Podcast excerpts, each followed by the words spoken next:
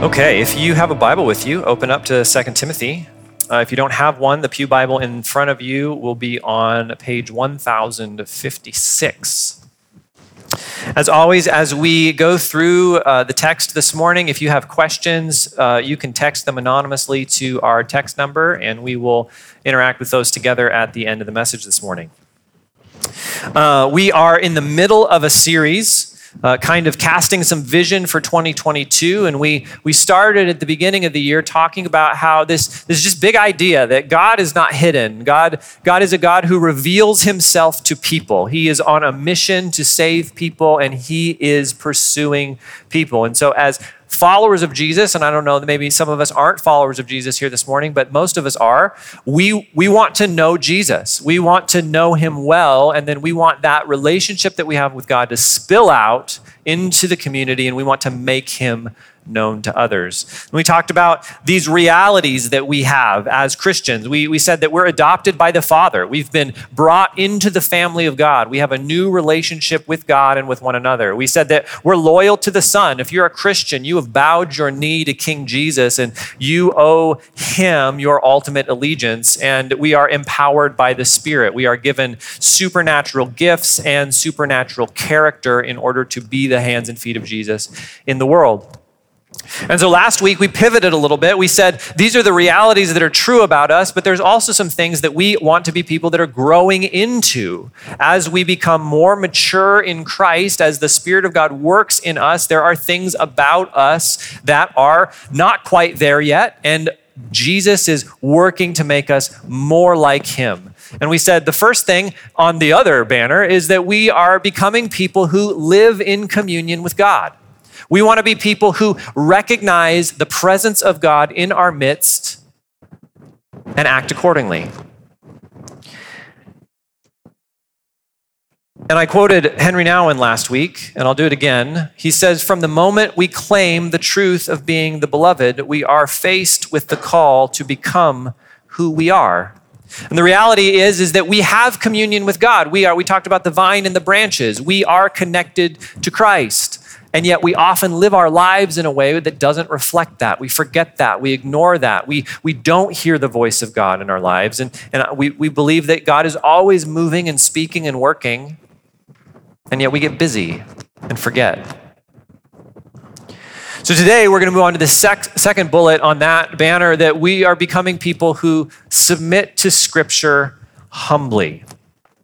Submit to Scripture humbly. This is our second core value at Revelation Church. So parents, how many of you can relate to this? You have made a rule for your family, for your children, and it's a thing that your family does. It's a standard your family has, and then they take that, and then they go out in public, and then they try to shame their friends for not living up to your family rule. Oh, you know, my mom says we don't read those kind of books. Ever get that? Or like, oh yeah, that food is bad for you, Dad says.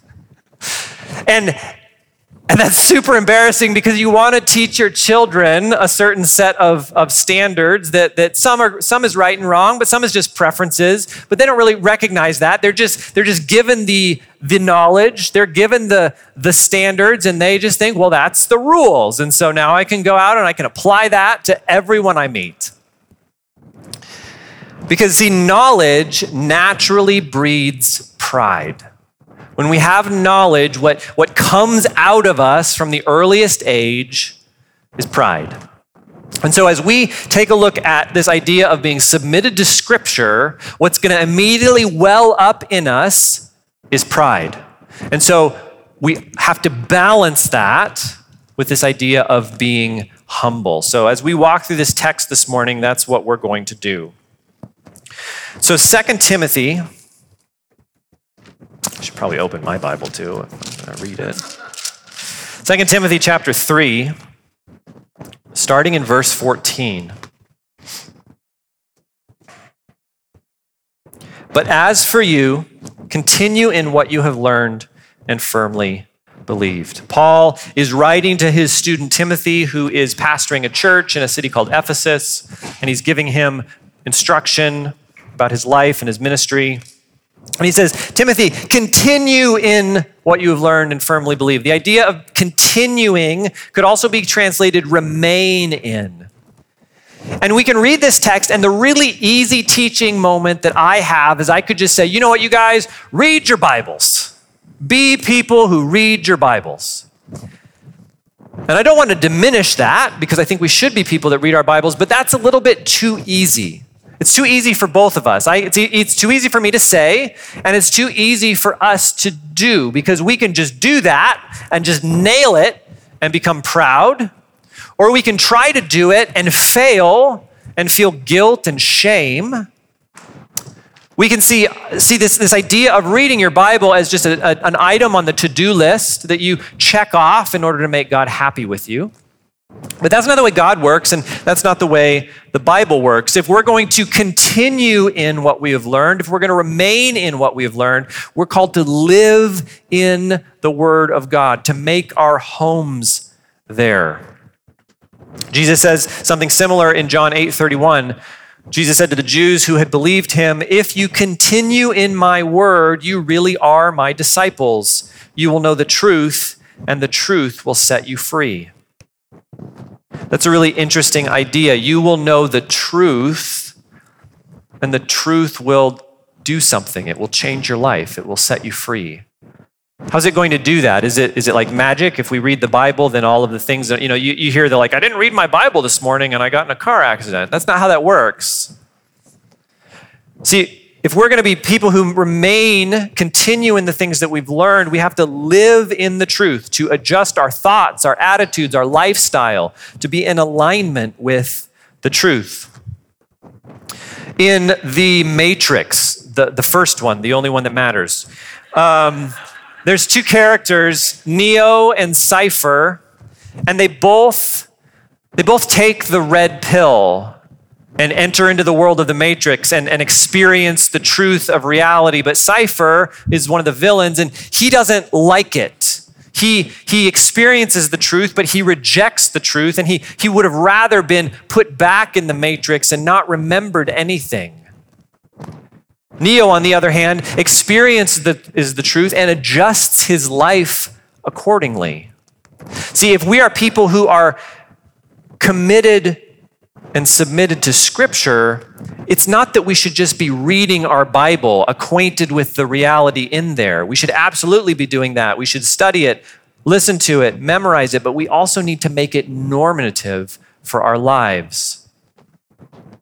At one point in the Matrix movie, at the end, Neo, all he sees is computer code, right? Because his life has been so changed by the truth.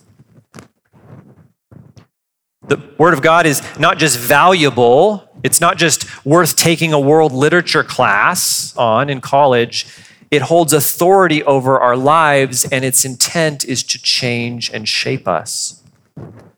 Brian Rosner says, in order to do honor to the authority of Scripture, it's not just about believing something, it's about behaving in accordance with Scripture. And the great challenge is having our minds renewed so we don't conform to the world around us.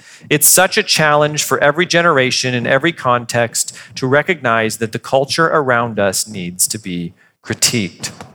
What he says is, if we're going to be people who are faithful to Scripture, it's always going to put us in a place of going against the grain of culture at some point or another.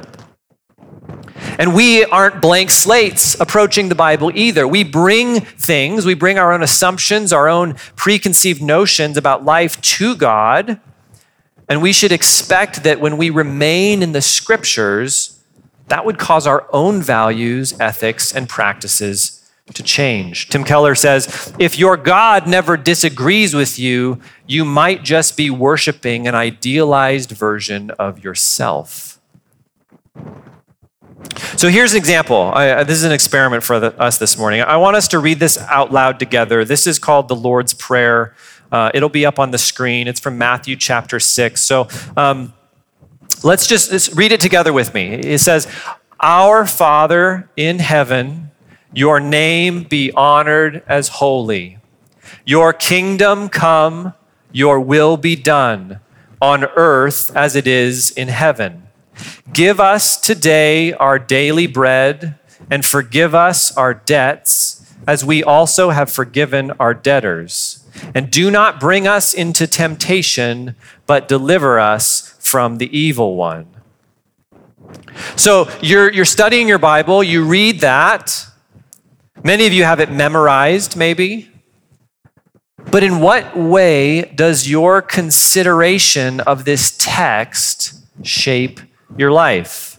If you read the Lord's Prayer, if you say the Lord's Prayer, Our Father in heaven, your name be honored as holy, does it make you the kind of person that has a little bit more of an understanding of God's holiness? Do you walk through your day pondering that aspect of who God is? What does it look like for God's will to be done on earth? If I'm praying for that, how does that affect my own decisions on a daily basis? If I'm saying, God, your will, let it be done on earth the way it's done in heaven. Well, what do I have to do with that? How does that affect my life? I pray, give us today our daily bread, but am I so wrapped up in tomorrow's problems that I don't even see God's provision for me today? Forgive us our debtors, or forgive us our debts as we have also forgiven our debtors. Am I really actually a forgiving person? Are there things in my life that I will not forgive, I will not let go of? Don't bring us into temptation. Deliver us from the evil one. Do we recognize that temptation to sin is a path to bondage by the devil?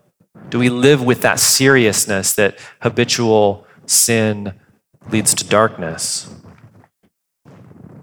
This is an example of just a foundational text of Scripture. The disciples came to Jesus and said, Lord, teach us to pray. And this is what he told us to pray.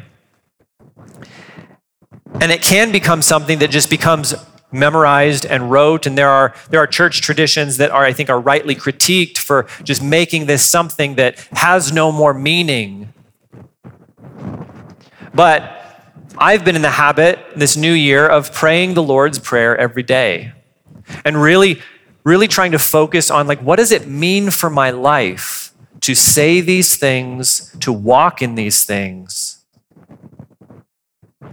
Is the Word of God just something that we have on the page, that we have in our minds, or is it something that we are really experiencing as we live?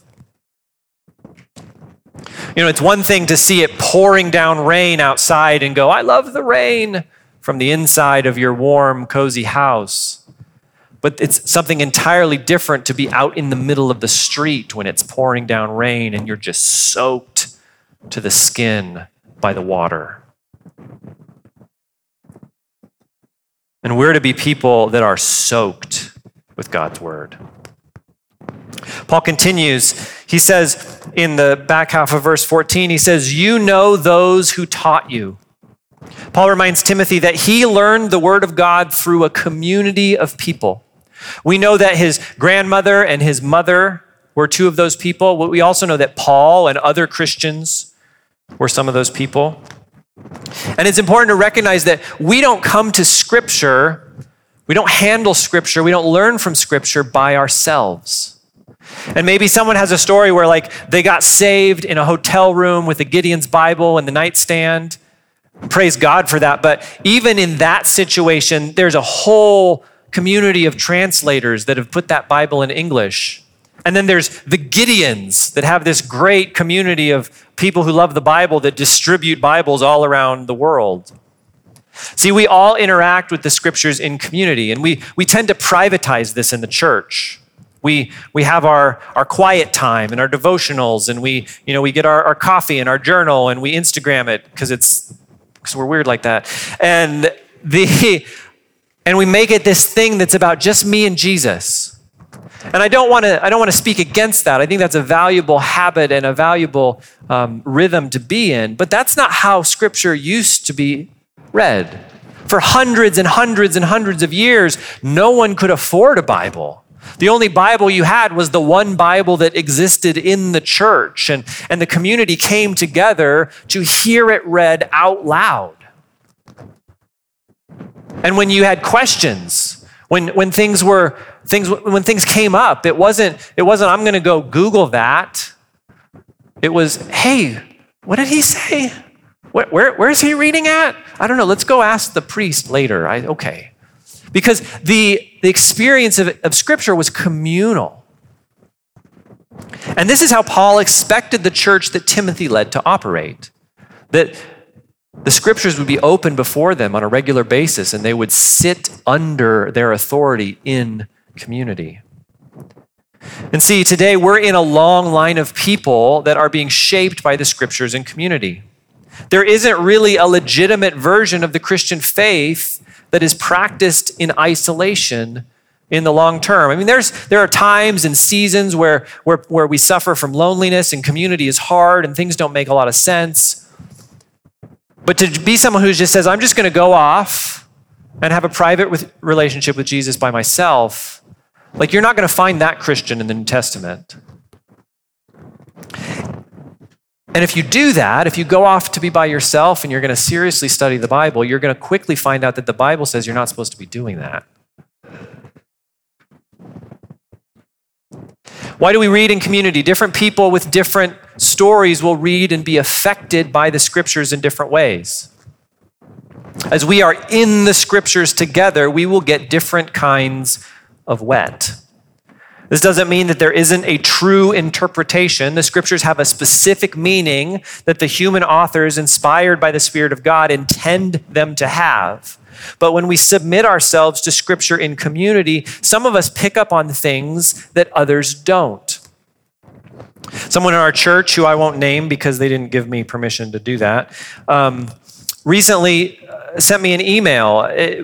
I often talk about laying down our rights and submitting and living in humility and following in the steps of Jesus, who did not consider equality with God something to be held on to, but emptied himself and became a servant. And I beat that drum in this church a lot because I think that's kind of the heart of what it means to follow Jesus, is to be a lowly person, a humble person, a servant.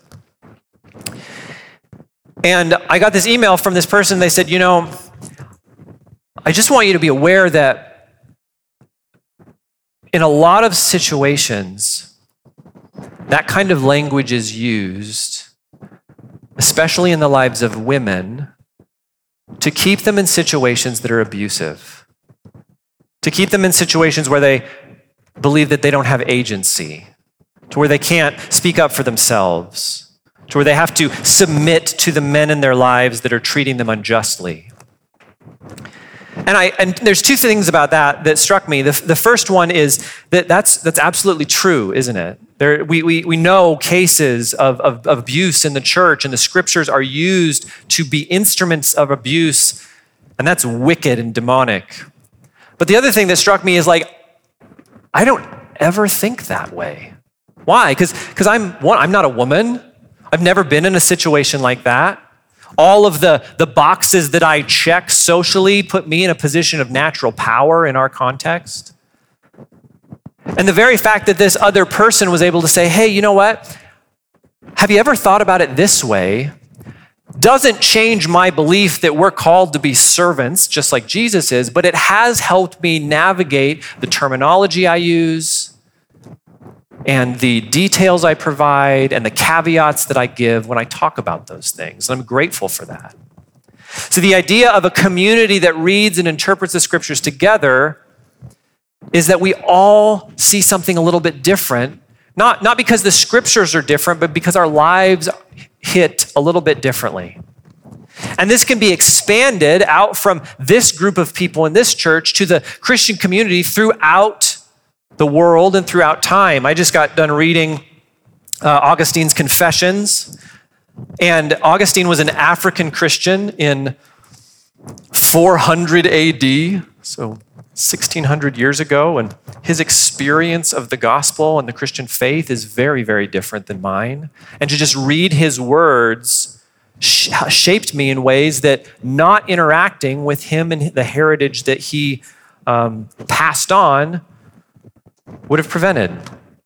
Esau McCauley is an African-American New Testament scholar who writes on the Black church and how they have wrestled with scripture over the years from their unique cultural place. Richard Twist is a Native American Christian pastor who talks about the vibrant faith of Native peoples. Watchman Nee is a Chinese Christian who speaks similar things about the church in his land. And so to be clear, like I want to say that just because someone has a different perspective on the text does not mean it's the correct perspective. We always need to carefully study and find out what's true. We can be influenced strongly by people who are just wrong, regardless of their social and cultural location. But that too is an argument for interpreting the scripture in a large community. If all you do, well, Tim Keller says it the best. When you listen to and read one thinker, you become a clone. 2 different thinkers, you become confused. 10 thinkers, you begin to develop your own voice, and 200 to 300 thinkers, and you become wise. If you have your one person, you read all their books and listen to all their podcasts, and they're your person, you will become a clone of them. And if they're kind and godly and modeling a lifestyle that looks like Jesus, then that might be a really good thing. But if they're not, then they're going to lead you astray. But then if you find somebody who holds maybe a different perspective, then there's a tension there, and it's confusing. Do I believe this person or that person? Well, as you start to broaden your scope, as you interact with your community and interpret the scriptures together, both in this room and through people that influence us from outside, there will be clarity in the voice of the group. So ultimately, what sort of wisdom should we expect from the scriptures? Paul says in verse 15, you have known from infancy, and you know that from infancy you have known the sacred scriptures, which are able to give you wisdom for salvation through faith in Christ Jesus. Here's a truth about the Bible that should not be controversial, but it often is. The Bible does not tell you everything you need to know about life. And maybe that makes some of us uncomfortable because you were taught, the BIBLE, basic instructions before leaving Earth, right? Like, or maybe it's a handbook for life. I found this Ronald Reagan quote this week: "Within the covers of the Bible are the answers for all the problems men face." And that's a very big political idea, and that's true in a sense. If we were all more committed to the teaching of Scripture, we wouldn't be talking about Russia invading Ukraine right now, or needing to boycott the Olympics because of the genocide that China is committing against its population. Scripture speaks to these things and 1,000 other things in profound ways. Something Galileo remarked, he said, "The Bible shows the way to go to heaven, not the way the heavens go." See, that was the particular problem that he was trying to solve, how the planets orbit around the sun. And while Galileo was a committed Christian, he recognized that the scriptures weren't really about exactly how the planets move around the sun. So as an example, my car needs new struts. I'm not going to search the scriptures for answers there directly. I'm going to consult a mechanic. Now, the scriptures can help me.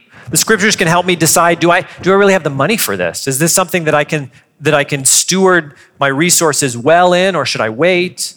The scriptures can help me handle the frustration I have over an unexpected $800 car bill. But the detailed knowledge that somebody needs to replace the struts on my car are not found in this book. The wisdom of the scriptures, Paul says, is centered around you and I being rescued from sin and death and reconnected to the family of God through the sacrificial life, death, resurrection, and ascension of Jesus Christ. And this is really important. When people start teaching that the scriptures are not about that, that should be a red flag for us.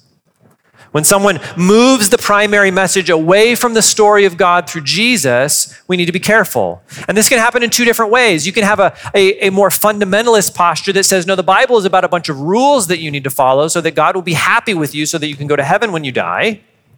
That's not the gospel.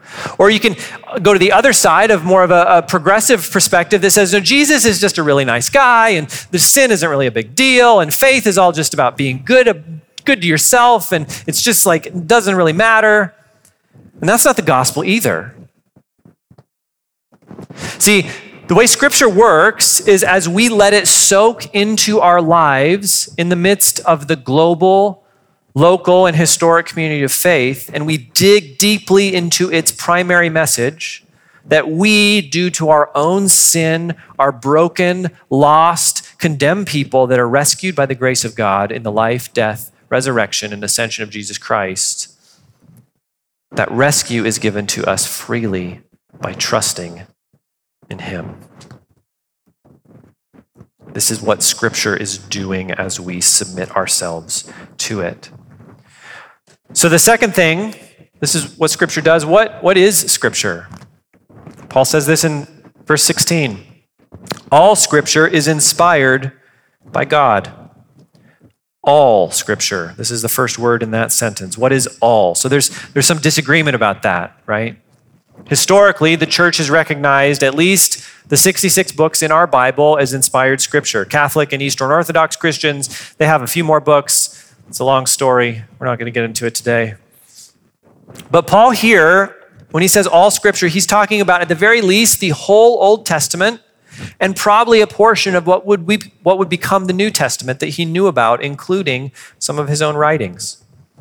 And it's tempting for us in 2022 to decide that there are parts of the Scriptures that we accept and parts that we just don't. And this isn't a new thing. This goes back to a guy named Marcion in the 2nd century. He was one of the first Christian heretics. He wanted to be a Christian, but then he wanted to change a bunch of stuff. He didn't like the God of the Old Testament, so he took out the entire Old Testament from his Bible.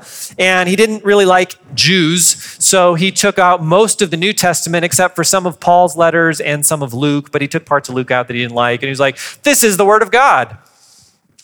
Well, that happens today, doesn't it? There's a movement, it's a broad movement, so it's not helpful to be super critical, but there's a broad movement called the Red Letter Christians. And at its best, the call of the Red Letter Christians is to take the words of Jesus seriously. Sometimes, especially in more Protestant churches, we get really excited about Paul and we forget about Jesus, and that's a little backwards. But for others to say, I'm a red-letter Christian, that's just a way to dismiss the other authority of the other parts of Scripture. Maybe the idea is the God of the Old Testament is mean and angry and violent. Maybe Paul is a jerk and a misogynist. I'm just going to stick with Jesus. But when you do that, something interesting happens.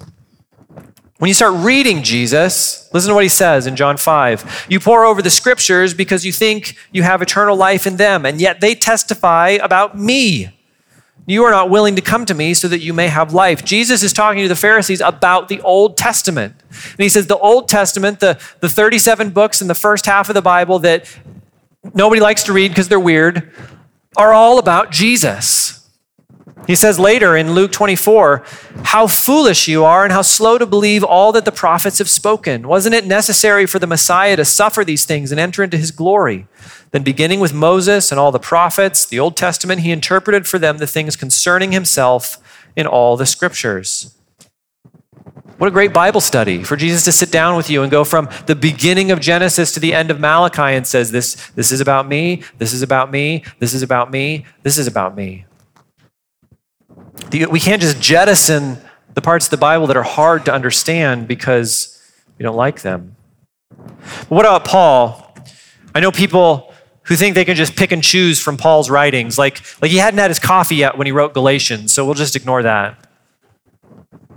But Peter's the one that Jesus said is the rock on which the church was built. He says this in 2 Peter. He says, also, regard the patience of our Lord as salvation, just as our dear brother Paul has written to you according to the wisdom given to him. He speaks about these things in all his letters. There are some things hard to understand in them. The untaught and unstable will twist them to their own destruction, as they also do with the rest of the scriptures. Peter recognizes that Paul's letters, even before Paul died, is scripture on the same level as the Old Testament and the words of Jesus. So Paul says all scripture is inspired. Inspired is the word theopneustos, means God breathed. And it's a weird word because we think Paul made it up. We don't have any other record of this word in ancient Greek before Paul and then people who quoted Paul. Paul's taking the word for God and the word for breath and he's smashing them together. And he's talking about the source of scripture, not the effect. We don't say that the word of God is inspired like it's just really inspiring. When I read the Bible, I just get all kinds of warm, fuzzy feelings. That's not what he's talking about. He says God is the ultimate source of scripture. And that doesn't mean that the human authors are robots. Peter again says in 2 Peter, above all, you know this, no prophecy of scripture comes from the prophet's own interpretation, because no prophecy ever came by the will of man. Instead, men spoke from God as they were carried along by the Holy Spirit. The word carried along there is also used in the book of Acts to talk about the way a ship is moved by the wind in its sails. The helmsman makes decisions about the direction of the ship, but he is ultimately at the mercy of the wind and where he is going. Mike Heiser explains inspiration this way. God was in the process, and by a range of providential means, he saw to it that human agents produced a body of work that he endorsed and with which he was satisfied. The thing human writers produced got God's seal of approval, since he oversaw their work by providence, not by dictation or seizing the minds, limbs, and hands of the writers. The word of God is inspired. It is breathed out by God. And from that, it gets its authority over our lives. But notice, Paul doesn't just say the word of God was inspired. He says the word of God is inspired. Hebrews 4 says, for the word of God is living and effective and sharper than any double-edged sword, penetrating as far as the separation of soul and spirit, joints and marrow. It's able to judge the thoughts and intentions of the heart. Because the scriptures were ultimately breathed out by God, it has the power and the value that it gives it the ability to actually shape and change your life in ways that other books can't. That will happen when you place yourself under its authority. James warns us in James 1, but be doers of the word and not hearers only, deceiving yourselves. Because if anyone is a hearer of the word and not a doer, he's like someone looking at his own face in a mirror. For he looks at himself, goes away, and immediately forgets what kind of person he was.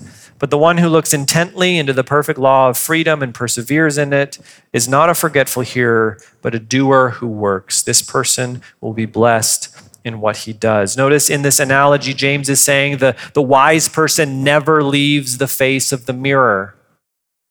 And that doesn't mean that you need to be in your study reading the word 24 hours a day and not have a job and not have a family and not have a life. But it does mean that as the scriptures enter into your life, you are carrying them around with you wherever you go, and they're affecting you as you live. The story of St. Francis of Assisi. He's a Christian who lived about 1,000 years ago. He was a very rich man. He inherited his father's fortune. His father was a merchant. And he was following Jesus and trying to figure out what it meant to live as a Christian in the world. And he was running his father's business and he was discipling other people. He had this kind of club, the kind of Bible club that he had founded, which became the Franciscan order.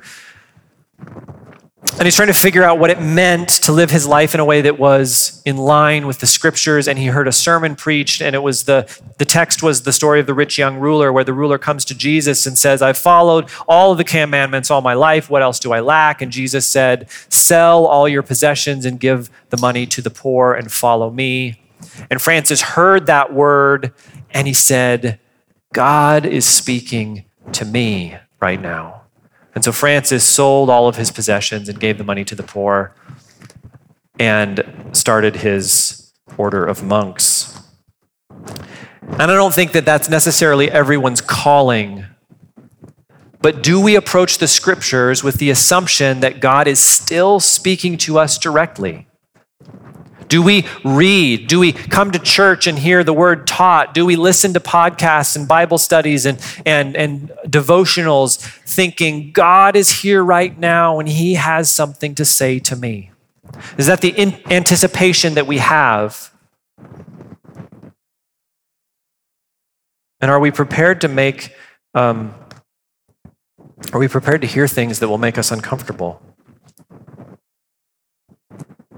So what is Scripture? All of it is breathed out by God. It's the exact library of books that he wants us to have, and the Spirit speaks directly through it.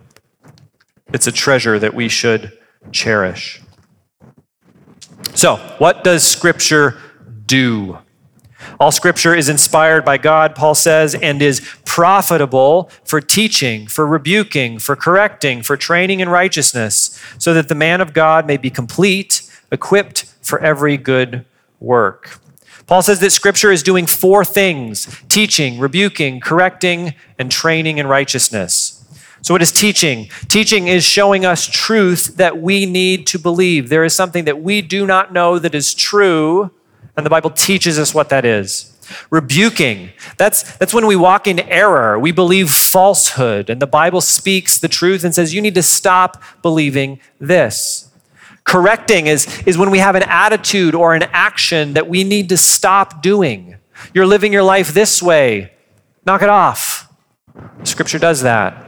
And then training in righteousness is what is the practice or the mindset that in order to be a maturing follower of Jesus, I need to adopt and follow. So these are four great questions to help us when we're reading and studying Scripture. What is it teaching me? How is it rebuking me? How is it correcting me? And how is it training me? So we're going to do a little community theology. I'm going to throw some verses up on the screen.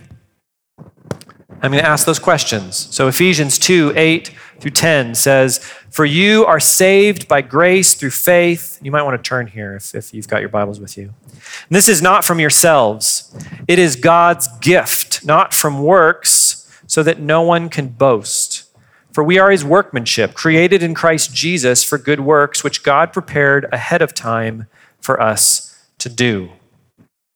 So, looking at that text, just three little verses. Oh, and they all fit on the screen. Good job. What is true about this passage? We're saved by grace. We're saved by grace. Amen. What else is true? We're created in Christ. Yeah, good. What are some errors that we might be believing as just people living in a broken world that need correct or need rebuked? It's not from our works. You guys, you can't earn your salvation. I want to. I think I can. I'm a good guy. I'm going to try hard. No. Stop thinking that way. It's wrong. What's some correction? What's an attitude or action that I need to stop doing that we could discern here? Trading our salvation like a checklist. That's good. What else? Arrogance. Yeah. Are we boastful people? How does this passage train us in righteousness? What are the actions and practices that we might need to adopt?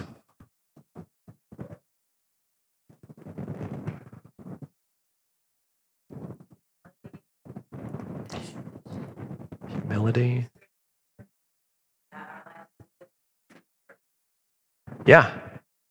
The idea that our lives would produce good works. I think that's a really big one. Like, I'm supposed to be producing good works, apparently. I should figure that out, right? This is the kind of thing that Scripture does, usually little by little, as we immerse ourselves in it and apply it to the specific circumstances that we live in. We need to be becoming people whose beliefs and actions are constantly being refined and shaped and changed to look more like Jesus because of our engagement with and submission to the Scriptures. But remember what I said about pride. As we learn the Bible, as we study the Bible, as we grow in the Bible, we get knowledge, and knowledge makes us proud. But it shouldn't be that way. Becoming knowledgeable in the scriptures and people saturated in them should make us humble. James says, again, therefore, ridding yourselves of all moral filth and the evil that is so prevalent, humbly receive the implanted word, which is able to save your souls. If we really understand who we were and how we have been saved by the gospel of Jesus, we should be humble people. But we have to fight against the tendency to let pride spring up in our hearts. To receive the word with humility is a supernatural work of the Holy Spirit. The word translated humbly in James 1 is translated gentleness in Galatians. It's one of the fruits of the Spirit. It's something that God produces in us. Naturally, we are going to be proud people. Paul writes to the Corinthians in 1 Corinthians chapter 8, now about food sacrificed to idols, we know that we all have knowledge. Knowledge puffs up, but love builds up. See, the Corinthian church had been taught by Paul that idols were fake gods, that they weren't real, that the one true God was the king of the universe and Jesus, his son, was the greatest authority, and that the Aphrodite worship and the Zeus worship and the Pan worship and all the stuff that's going on in Corinth, that's all fake spirituality. But what they did was they took that knowledge and instead of walking in humility around people who weren't quite there yet, they got proud and they got judgmental. And so what Paul does in Corinthians is he teaches them more. He gives them more knowledge about idols, but he warns them that they need to be walking in love, which is another supernatural gift of the Spirit. And so this is so important for us to grasp if we are going to be people that are grounded in the scriptures, and it is foundational to the kind of Bible ministry that will mark this church. We don't have all the answers. Yes, there is truth. Yes, there is error. There are significant guardrails on our faith. This is why the Apostles' Creed is on our website. The church worldwide has agreed about these things for 2,000 years. But there are so many areas that we have to grow in, and if we aren't loving one another in the midst of our differences, we will honestly misrepresent the heart of God. Here's just a few areas where this happens. Baptism. Do we baptize infants? Do we baptize adults? Church government. Should there be one singular leader that runs the church? Should there be a group of elders? Should the congregation vote on every decision? Calvinism and Arminianism, how does that even work? Spiritual gifts, are they all for today? Did some of them die out with the apostles? How should they operate in the church? The age of the earth, how do you interpret Genesis? How does modern science interact with scripture, or does it not at all? The return of Christ, what's that going to look like? How's that going to play out? All of these issues have been disagreements that Christians have been having inside the walls of the church forever. But when we hold to these things in pride, it just makes us look foolish. Some of these things we have to take a position on as we function as a church. Baptism, like we can either baptize infants or not. We're a Baptistic church. We baptize regenerate believers. We believe that that's what Scripture teaches. Church government, we have a plurality of elders that lead the church. I think that's what the New Testament teaches. Presbyterians and Congregationalists will disagree with me. The spiritual gifts, do we use them or do we not use them? Like, that's a decision we have to make. We've said in this church that we believe that all the gifts of the Spirit are for today, and we have all been given gifts to minister to one another in the body and glorify Jesus. And so that's the decision we've made. Other things are more cerebral. Calvinism and Arminianism, like if there are ways to debate how salvation actually works without actually changing your practice. I think it's worthwhile to talk about how to interpret Genesis and the age of the earth and science and all of those things, but that doesn't necessarily impact the community of believers today. Same thing with the return of Christ. Jesus is coming soon. we can all agree with that, but how's that actually going to look? What are going to be the details of that? Well, we can sit down with our Bibles open and discuss different perspectives, but is that something that should be dividing us? I don't think so.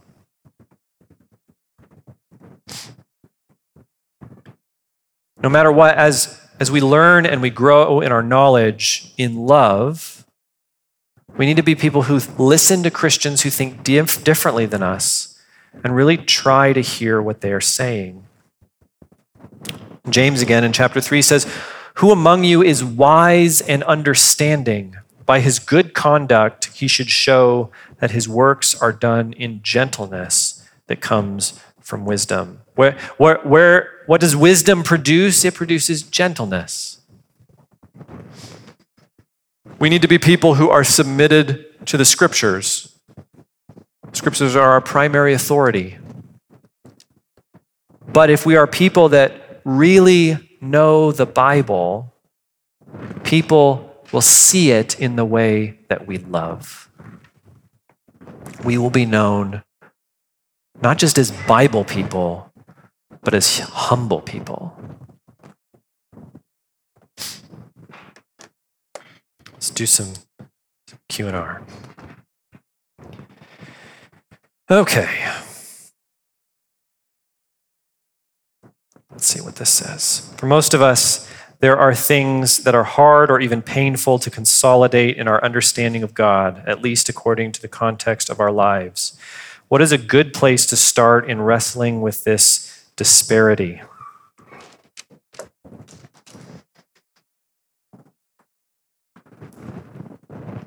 Yeah, like this is one of those questions where I would rather it be like one-on-one in a coffee shop so I can ask follow-up questions, but I'll do my best. So for some of us, the Scriptures have been used as an abusive weapon on us at different points in our lives. And so there's nothing wrong with the Scriptures other than, for lack of a better word, they are triggering in certain situations. And I know a lot of people, and I've heard a lot of stories, who even have a hard time coming into a church because of the trauma that they have experienced at the hands of people that supposedly loved them. And so I think if that's the situation we're talking about, it's important to, at some point, and this is a slow process, and this takes the help of the community, to differentiate between the trauma that's been suffered, the abuse that's been suffered, the hurt that we felt, and the actual Scriptures themselves. Did God's Word do those things to you? Is God's Word to blame for those things? I would say if God is who God's says he is, and he inspired the Word of God, then it's not the Scriptures that are ultimately to blame for that kind of pain, but it is people who have misused the Scriptures. And I think coming to a place to where you can see those two things as separate, and that's not always an easy thing, and that might take a lot of work, but being able to see those things as separate is kind of the road to healing there. Now, in another angle, maybe, would be that there's just some things in the Bible that really grate against kind of our cultural understanding, especially when we talk about the Old Testament. There's violence in the Old Testament that we're uncomfortable with. There's a patriarchal culture that we're uncomfortable with. There's polygamy and other abuse towards women, and we read things sometimes and we just go like, that just doesn't sound right. And I think the most important thing we can do there is recognize that we are still learning and growing. And if there are places in God's Word that seem off to us, that's an opportunity for us to dive further into study. Because there are really hard things in the Bible. Some of those things feel hard because we've misunderstood them. Some of them feel hard because we just live in a completely different culture, and we just don't have any frame of reference for what people would be going through 3,000 years ago. But when we get to places in the Word of God where we go like, wow, that just doesn't sound like Jesus to me. Well, then we have to go back to Jesus saying, all of it's about me.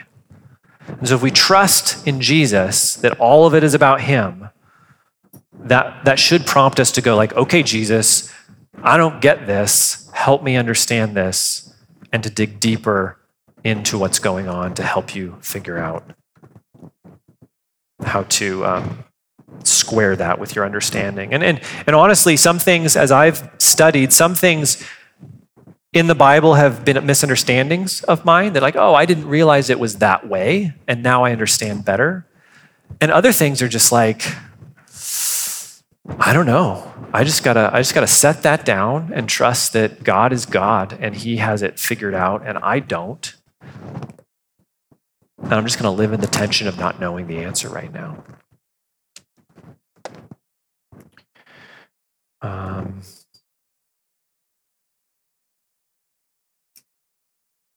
Okay. That's the only one. So we're going to take communion. As we take communion this morning, I just invite you to come up as the band plays and the bread and the cup is here. Take it to your seat. Spend some time with the Lord reflecting on what he's spoken to you today. The prayer rugs up front are available if you want to come down and kneel and pray. So sometimes it's helpful to rearrange the position of our bodies to engage with the Lord differently. But as we do that, I just want to make note that the communion meal contains bread. Bread is an important symbol throughout the scriptures. The scripture itself is even connected to bread. Jesus says, man must not live on bread alone, but on every word that comes from the mouth of God. Other figures throughout scripture are commanded in visionary experiences to take books and eat them. So as we come to the table and take the bread and the cup, one of the things we're reminded of is that through our regular communion with Christ, we are meant to be changed. The bread and the cup nourish our bodies and change us. Likewise, through a steady diet of the scriptures, we are meant to be changed. And I would just ask the question, is that true for you? Are you personally someone that is eating the word of God with regularity? Are you spending time there? And there's a lot of ways to do that. There's a lot of legalism that's placed on Bible reading, and I want to make us free from that. But however it makes sense for you, whether it's listening to audio or reading the Bible or using a devotion, or there's 1,000 different ways. Are you eating the Word of God with regularity? Let the Spirit speak to you in these moments about this, and answer that question for yourself. Are you becoming a person who is submitted to the Scriptures humbly?